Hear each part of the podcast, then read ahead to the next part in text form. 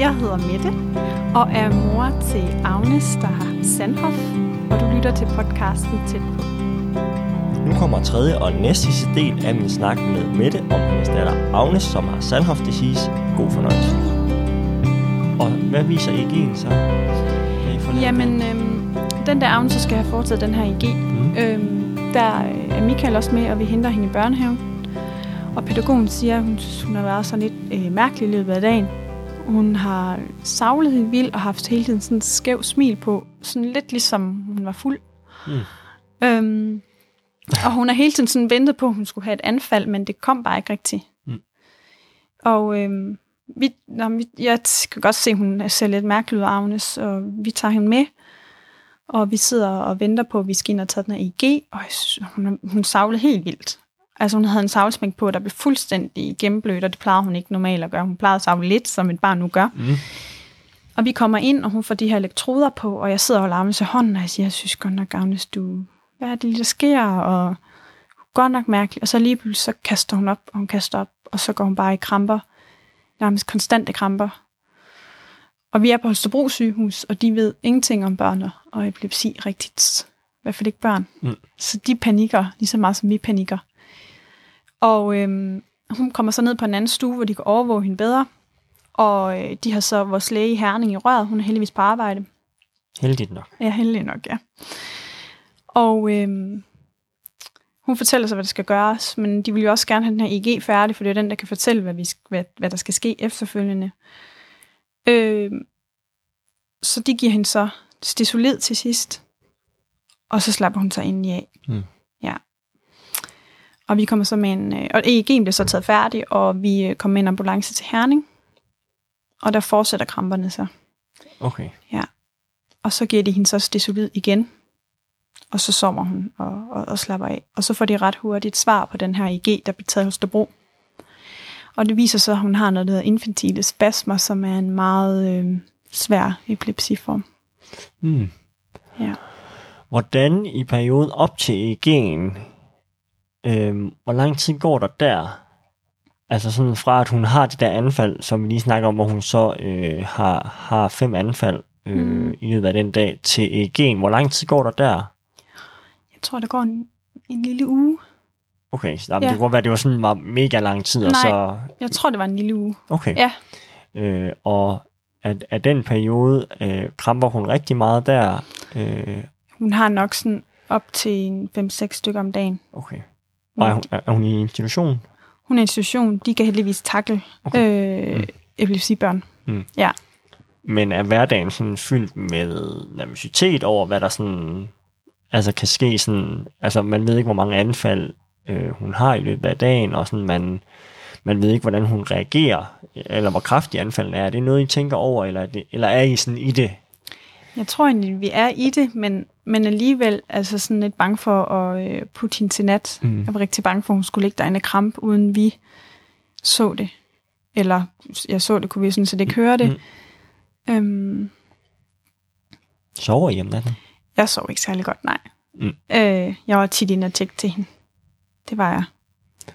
Og øh, hvad med Michael? Altså sådan i alt det her, øh, går han stadigvæk på arbejde, og er det dig, der sådan har den primære rolle øh, omkring Agnes, eller hvordan er sådan, hvad skal man sige, arbejdsfordeling? Det er så mærkeligt sagt, Ja, ja, ja. ikke arbejde, Ja, men sådan, Altså, det var mig, der var på, på tabt arbejdsfortjeneste. Okay, ja. Og selvfølgelig arbejdede jeg lidt, så, så jeg var primært Primært. den, der var der for Agnes, men Michael kom gerne hjem okay. øh, når jeg ringede, og. Mm. var altid med på diverse sygehusbesøg. Mm. Ja. Godt. Så øh, PG-sonden, det er, er den anlagt på noget tidspunkt, eller når vi Nej, det? øh, hun har så de her infantile spasmer, mm-hmm. Mhm. og skal have øh, noget skrækkelig medicin, der hedder Sabrilex, som hun så får øh, der om aftenen. Hvorfor er den- det skrækkeligt? Øh, fordi at øh, det gør, det vidste jeg ikke på det tidspunkt, men det viser sig, da hun har fået det, og vi vågner op dagen efter, der er hun altså øh, fuldstændig væk. Hun Okay. kan ikke spise. Hun, hendes glimt i øjet er bare sådan helt væk. Hun Mm. sover hele tiden, eller halvsover hele tiden. Øhm, Okay. Og ligger bare og ikke kan noget som helst. Mm. Og det har jeg så fået vide efterfølgende, at det gør det her medicin, det sløver dem helt vildt, men at de nok skal komme lidt stille og roligt til sig selv igen. Så det, det håbede jeg på. Så mm. derfor fik hun lagt en nasalsonde, fordi hun, de skulle være sikre på, at hun kunne tage medicinen, og så hvis hun ikke gad spise i starten. Mm. Men Agnes kommer aldrig til at spise efter der. Okay. Ja. Ja, så der er øh, utallige indlæggelser Ja, i den næste periode det er der. af Agnes' liv. Og øh, utallige mængder medicin også, Ja. har jeg indtryk af. Kan du prøve at fortælle lidt om, om den næste periode? ja. Øh, Hun, øh, hun har jo de her infantile spasmer, som hun får et medicin, øh, hun får noget medicin for. mm, Og øh, ud over det, så kan lægen jo se på hendes anfald, at hun har også epileptiske anfald. Men på den her IG, hun får taget ofte, fylder de her spasmer det hele. Det er så kaotisk, at de kan ikke se epilepsiformen også, og derfra vurdere, hvilken medicin hun skal have. Men så har vi en episode herhjemme en aften, hvor hun, øh, Michael og jeg, vi øh, går i seng, og vi går lige ind og kigger til hende, og der ligger hun og kramper. Vi ved ikke, hvor længe. Vi kan bare se, at der er sindssygt meget savl på, på, på sengen. Så vi er bange for, at hun har krampet længe. Og vi prøver at give hende øh, Stesolid to gange, men det hjælper ikke. Så vi ringer 112, og de kommer, og så øh, giver øh, lægen, der med, hende noget i næsen. Jeg tror også, det var en form for noget anfaldsbrydende. Og det reagerer hun helt vildt voldsomt på. Hun øh, skriger og, og vrider sig, og noget hun ikke har kunne gøre den sidste måneds tid. Og vi bliver pissebange, og altså, tror, tror faktisk, vi skal til at sige farvel. Vi bliver mega bange, og hende der er lægen siger, at det kan godt være, at øh, hun bliver nødt til at lade, hende- øh, få hende, lægge hende til at sove ude i ambulancen. mm, Men det hun så ikke vidste, var, at vi den gang, hun var indlagt i Herning, hvor hun startede op på det her Sabrilex, og efter den episode fra, fra Holstebro til Herning, øh, der lavede vi i samarbejde med lægen en genopli- genoplivningsplan. mm. Der var det blandt andet, at de ikke må lægge hende til at sove. Okay. Ja. Hvordan er det at lægge en genoplevningsplan for sin datter? Det er voldsomt. Altså, jeg kan huske, da lægen kom ind og sagde, at, at det ville være en god idé, at vi lavede sådan en genoplevningsplan her, og hun kom med et eksempel. Jeg var meget sådan, hvor, hvorfor? Hvorfor skulle man ikke ville genopleve sit barn?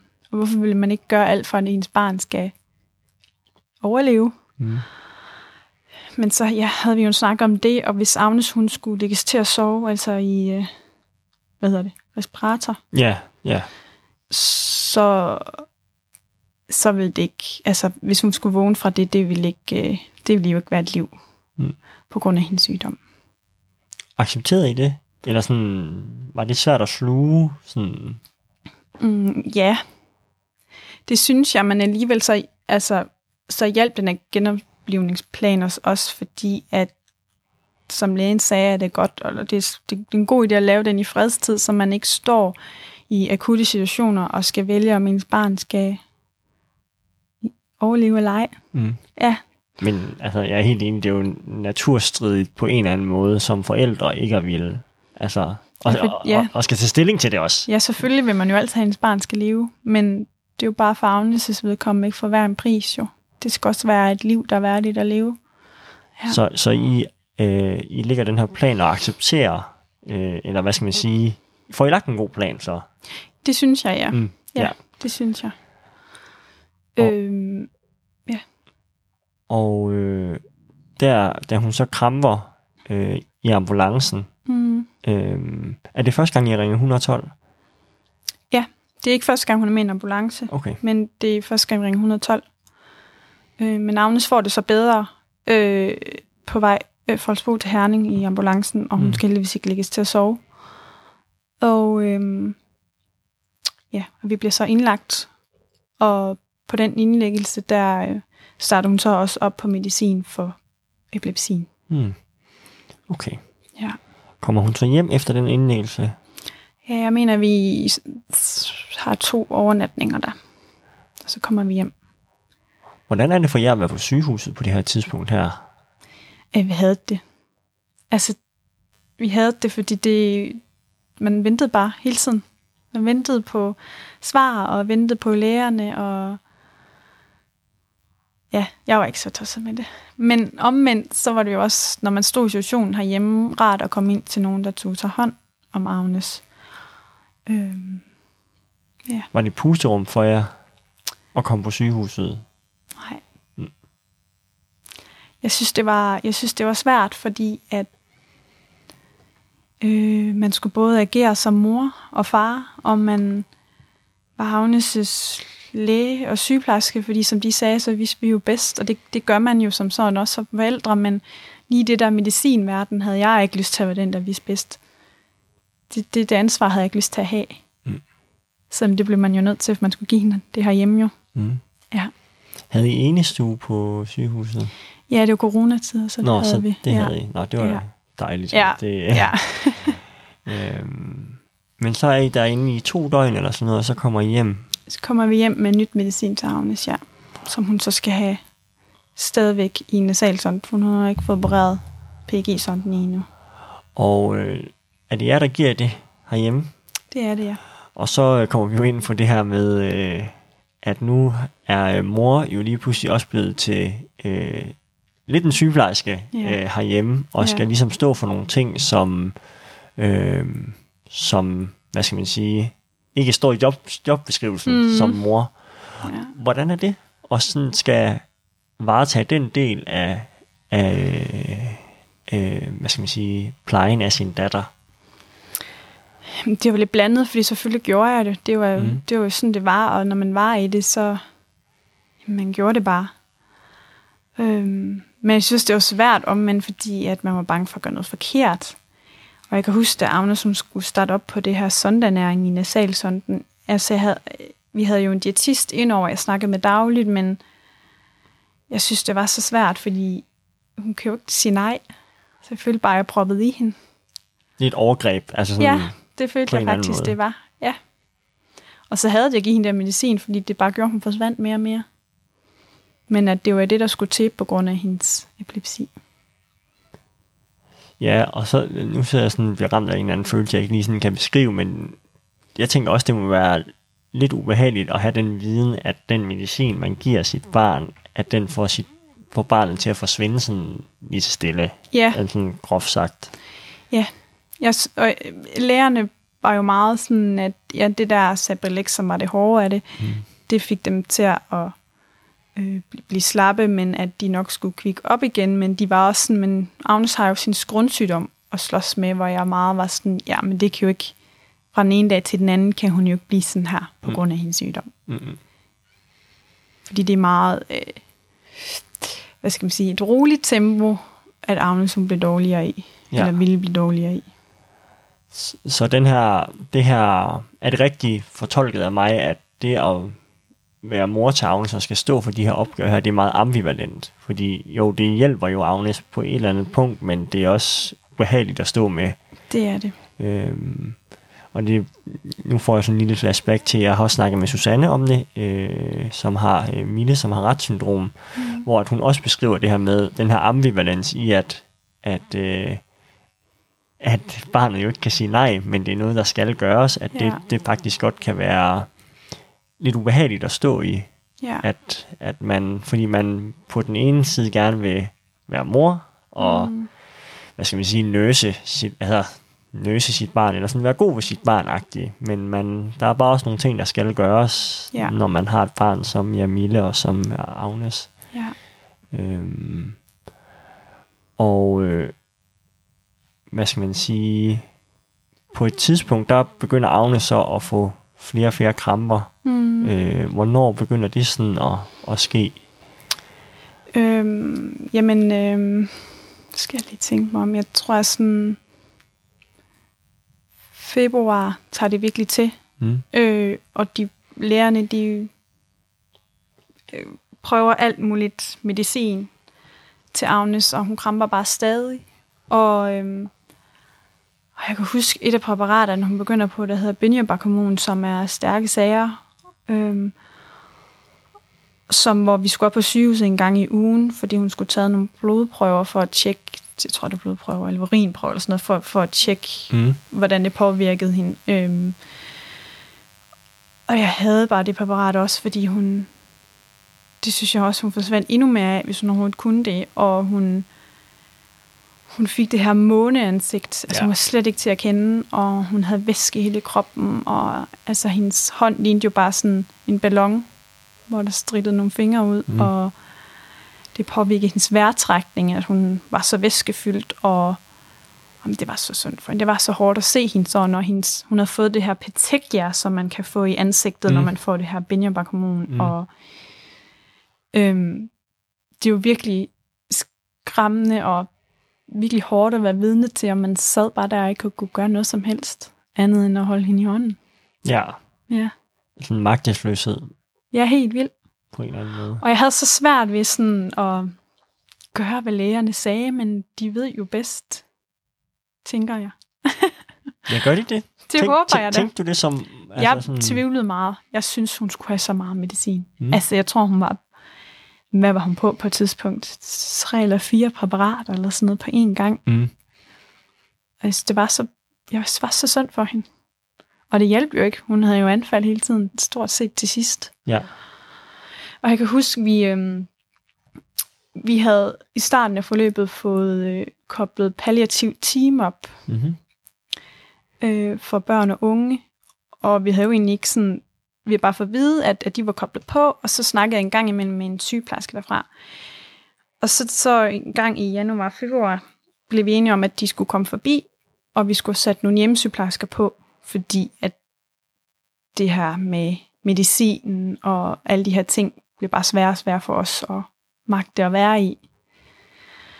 Øhm, og så var det bare rart at have dem til at, til at snakke med det om. Og de kom så forbi en dag, og der bemærkede hende sygeplejersken fra det palliative team, hvor, hvor skidt Agnes hun virkelig, virkelig så ud. Mm. Og på det tidspunkt havde vi et aftale med... Øhm, øh, på det tidspunkt havde vi en aftale med øh, Skyby, fordi at øh, næste skridt ville være at starte Agnes op på keto-diæt.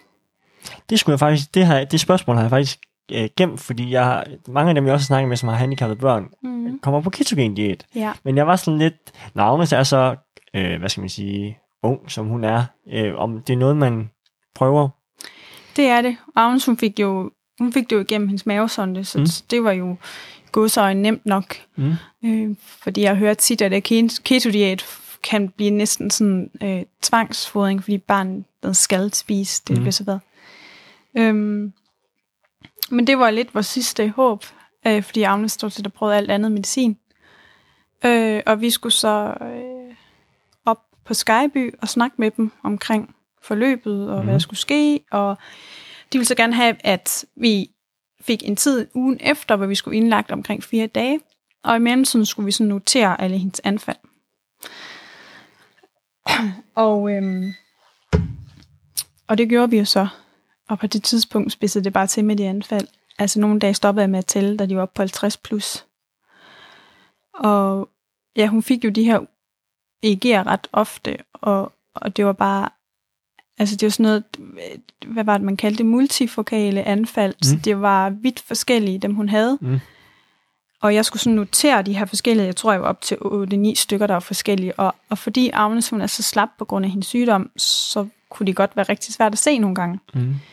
om hun havde et anfald. Det kunne være hendes fod, der bare hoppede lidt, eller hendes hånd, der bare hoppede lidt, eller hendes, hendes øh, øjenbryn, der bare vibrerede lidt. Og nogle gange var det kun mig, der kunne se det. Så man, var, man overvågede hende bare hele tiden. Ja, man er hele tiden på. Hele tiden, ja. Er det ikke også sådan lidt, hvad skal man sige, ikke ubehageligt, men alligevel sådan, det har jeg hørt nogen sige, at det her med, at man faktisk er på, og skal være på hele tiden som, som mor, og ikke overvåge sit barn, men alligevel sådan holde lidt øje, det er faktisk svært at være i. Det er sindssygt svært at være i, fordi man føler sådan ikke, der er tid til at være mor. For du skal hele tiden vurdere, sådan, uh, hvor lang tid det der anfald nu stået på, og du skal til tid, og du skal filme hende. Og, øh, og nu har det varet så lang tid, skal jeg give hende, øh, på det tidspunkt fik Agnes øh, bukulam i munden, fordi stisolid tog hun ikke så godt imod. Ja, det er anfaldsbruden, ikke også? Jo. Ja.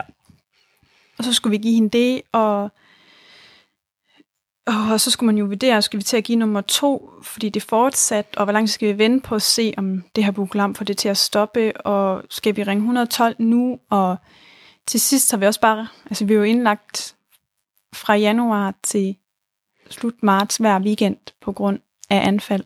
Hold op. Ja, og, og vi var bare så trætte af, at der skulle holde en ambulance hvis indkørsel hele tiden, fordi det virkede bare så voldsomt. Så vi havde en, aftale med lægen, at hvis vi ringte 100, eller vi ringte til akutmodtagelsen, børne og unge, og, og, øhm, og var trykket ved selv at køre, så skulle vi bare gøre det. Så det gjorde vi faktisk til sidst. Mm. Og det er jo sygt, at man som forælder kan sidde der og tænke, vi kører bare selv med vores barn, der er i konstant anfald, og man kan komme derud, hvor man sådan, hun har mange anfald, men vi venter lige med at gøre noget, fordi at det bare var konstant. Ja, man vender sig til det. Ja, man vender sig til det, og det er virkelig uhyggeligt. Ja, og det er bare sådan, det virker bare så naturstridigt på en eller anden måde, at man sådan, at det er noget, man vender sig til. Ja, Men man kan så selvfølgelig sige, at I var jo også i det hele tiden. hele tiden, ja. Øh, men omvendt så giver det måske også en, og det kan du hjælpe mig med at gøre mig klogere på, om det giver en lidt mere ro omkring det at skulle blive indlagt, i stedet for at ambulancen kommer og henter jer. Jeg ved ikke, om det er forbundet med noget ekstra ståhej, at ambulancen kommer, og de gør et eller andet, Helt sikkert. Ja. øh, eller om det er mere roligt, når I selv kørte derind. Altså, vi kunne bedre, specielt Michael vil gerne køre selv. Så det, det gav, det, det, så var det ikke så kaotisk det hele, og, mm. øhm, og det var jo også som sådan set rart at komme ind, at der var nogle professionelle rundt omkring hende, og de lærte hende jo mere med at kende, fordi var der så ofte. Mm. For desværre kunne vores læge jo ikke være på arbejde hele tiden. Hende var koblet på os. Øhm, men jo, det gav os en form for ro at være, være blandt en professionel. Men omvendt så skulle vi også tit ind, fordi det var jo næsten en ny læge hver gang. Så skulle man jo fortælle igen, og de havde jo ikke nået at læse den roman af hendes journal, der var igennem, og det kan jeg da også godt forstå, men det var også hårdt nogle gange at, at stå og skulle forklare, jamen, hvor mange anfald hun har haft, og hvad der skete, og hvad er det, hun, hvad er det hendes sygdom, grundsygdom er. Og Det, som man ønsker, de faktisk ved fra start af. præcis, Ja. ja. Og det er jo klart, der er jo ingen, der ved, hvad Sandhoff er, mm. men det var hårdt at skulle sådan genfortælle en eneste gang, man kom. Ja, og at nu, øh, det ved jeg ikke, men er det fordi, at det også, altså hvad skal man sige, man når jo ikke hele følelsesregistret igennem, når man fortæller historien, men man bliver alligevel påmindet om altså hele, alt det, man har været igennem, og måske også de trælse ting, som lægerne skal vide. Mm. Øhm, er, er det også hele den genoplevelse af, at man, man skal fortælle det igen, at man sådan med ord sætter ord på sin datters trælse situation, og alt det der trælse, der er sket, er det også det, der er frustrerende? Ja, det synes jeg. Altså, jeg synes til sidst, så blev Agnes jo bare... Altså, det var som om, man ikke rigtig så Agnes, der lagde, man så bare hende her en syge pige med alle de her anfald. Mm. Øh, og, og selvom... Øh, selvom man jo var forældre og vidste bedst, og ja, så var det så var det svært at, at være deroppe og skulle også reagere som alt muligt andet. Mm. Øhm, er det på det her tidspunkt her, at Agne også, også får brug for ilt? Nej, øhm, det er... Øhm, eller jo, det, det er det faktisk, det er rigtigt. Det er øhm, få dage efter, vi har været på, på Skype for at snakke om den keto-diæt, Mm. øhm, kommer vi hjem, og vi skal så observere alle de her anfald.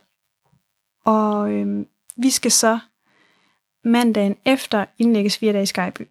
Om torsdagen bliver vi indlagt med Agnes i Herning på grund af anfald. Mm. Vi ikke kan stoppe herhjemme. Og vi kommer så faktisk hjem. Det var om morgenen, og vi kom faktisk hjem samme dag. Okay. Øhm, og vi ligger, vi ligger fordi hendes anfald, de, der er hele tiden nye, og vi ligger hele tiden nye planer for, hvad der skal gøres, og sådan der. Og, og man, man glemmer sådan lidt efterhånden, fordi man kan snakke reagere i alle de planer her. Og Agnes har heller ikke været i børnehave mange dage, for vi har prøvet at sove afsted i en halv time, timer, så jeg skulle hente hende. Ja. Så det fungerede bare ikke til sidst. Øhm, men så ender så med fredag aften bliver vi indlagt igen. Og, og er der helt til søndag. Og her en, hun går det fuldstændig galt. Hun, hun kramper konstant, og hun får så meget anfaldsbrydende medicin, så ofte, at hun til sidst har brug for at få ilt. Øhm, og bliver ret afhængig af det. Øhm, og man har jo ikke alle forsøg i verden til at give anfaldsbrydende medicin. Og vi ved jo, at Agnes må ikke blive lagt til at sove, som tit er det næste skridt øh, i den, i, i, når børn bliver ved med at krampe, selvom de får de anfaldsbrydende medicin, så skal de sådan lægges til at sove, og så skal de have konstant anfaldsbrydende medicin. Men det kunne vi jo ikke med Agnes. Mm. Og hun er i hele weekenden, der sover hun bare og er væk, fordi hun jo konstant får anfaldsbrydende medicin, fordi hun konstant kramper. Og de justerer op og ned og i, i hendes medicin og prøver alt muligt, men hun fortsætter bare med kramp. Vi skal så til Skyby mandag morgen, og skal så transporteres med en øh, ambulance, fordi hun skal ild. Og øh, ja, kommer så til, til Skyby mandag morgen. Mm. Ja. Er mor og far, øh, er I sammen med hende, øh, altså i hele den her indlæggelse, er, er I så inde hos hende? Ja, Ja. det er vi. Ja. Og jeg kan huske på det tidspunkt, jeg, jeg havde bare virkelig brug for, at der var nogen, der tog et ansvar. Jeg havde virkelig svært ved, jeg ville bare gerne være mor, og jeg, jeg var så træt af at være den, der skulle tage et ansvar, at det var mig, der skulle, eller Michael, der skulle tage en beslutning om, skulle hun have mere anfaldsbrydende medicin. Jeg havde brug for, at der var nogen, der sagde, at nu gør vi det her, og sådan og sådan, og gav hende medicinen. Hvor, hvor jeg synes virkelig, det var svært at skulle stå med det kæmpe store ansvar. Og omvendt, så ville man jo 100% gøre det, fordi det var ens egen datter jo. Så man gør jo alt for sit barn, men... Bare lige i et bare- stykke tid, Ja, bare kunne være mor. ja. Var der så nogen, der tog et ansvar, Da vi kom til Skyby, var der. men ikke indtil det? Nej, Det det, også... følte jeg ikke. Mm, mm. Det følte vi ikke. Mm. Vi følte jo lige så meget, hvor os, der skulle ind og vurdere de forskellige ting. Om hun skulle have mere anfaldsbrydende medicin, om hun skulle op eller ned med medicin. Det var Så- svært. Så da, da, okay. Ja. Men da, så kommer I så, så er hun i ambulance på vej mm. til Skyby sammen med jer. Er I ambulancen? Jeg er i ambulance med Okay. Agnes. Michael, han kører bagved. Mm. Ja. Og er det en stille og rolig køretur?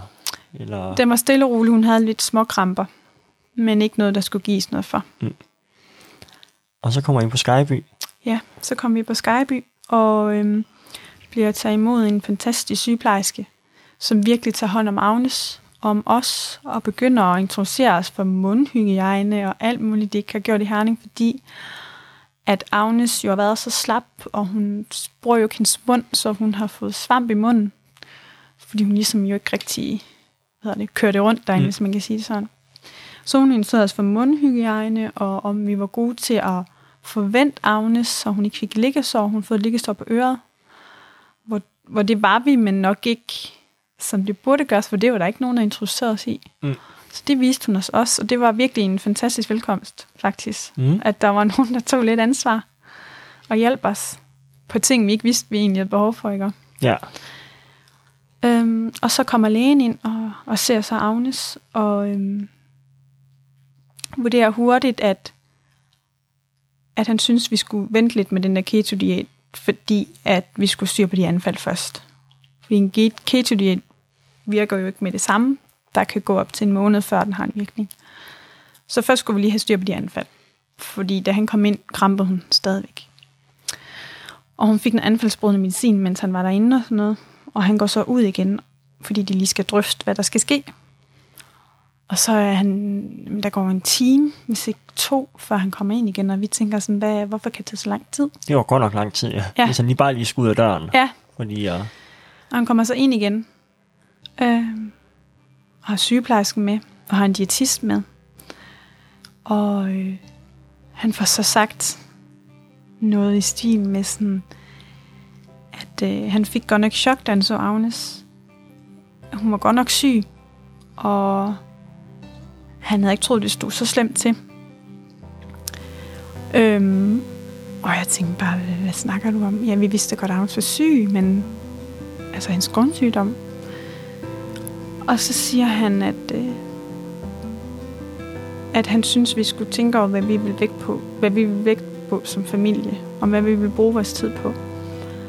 Fordi vi kunne godt begynde på den keto-diæt, men den virker måske om en måned, og, og det er ikke engang sikkert, den virker på Agnes, fordi hun har den grundsygdom, hun har. Hun vil aldrig blive anfaldsfri. Og så kan det være, at den virker, men virker måske ikke så lang tid, måske en måned, fordi hendes grundsygdom ligesom kører bagved. Øhm, så han synes, vi skulle overveje, om det var det, vi ville, eller om vi ville bruge den sidste tid med Agnes som familie og være sammen. Det var tredje del af min snak med Mette om hendes datter Agnes. Lyt med igen på onsdag, hvor I får fjerde og sidste del. Hej hej.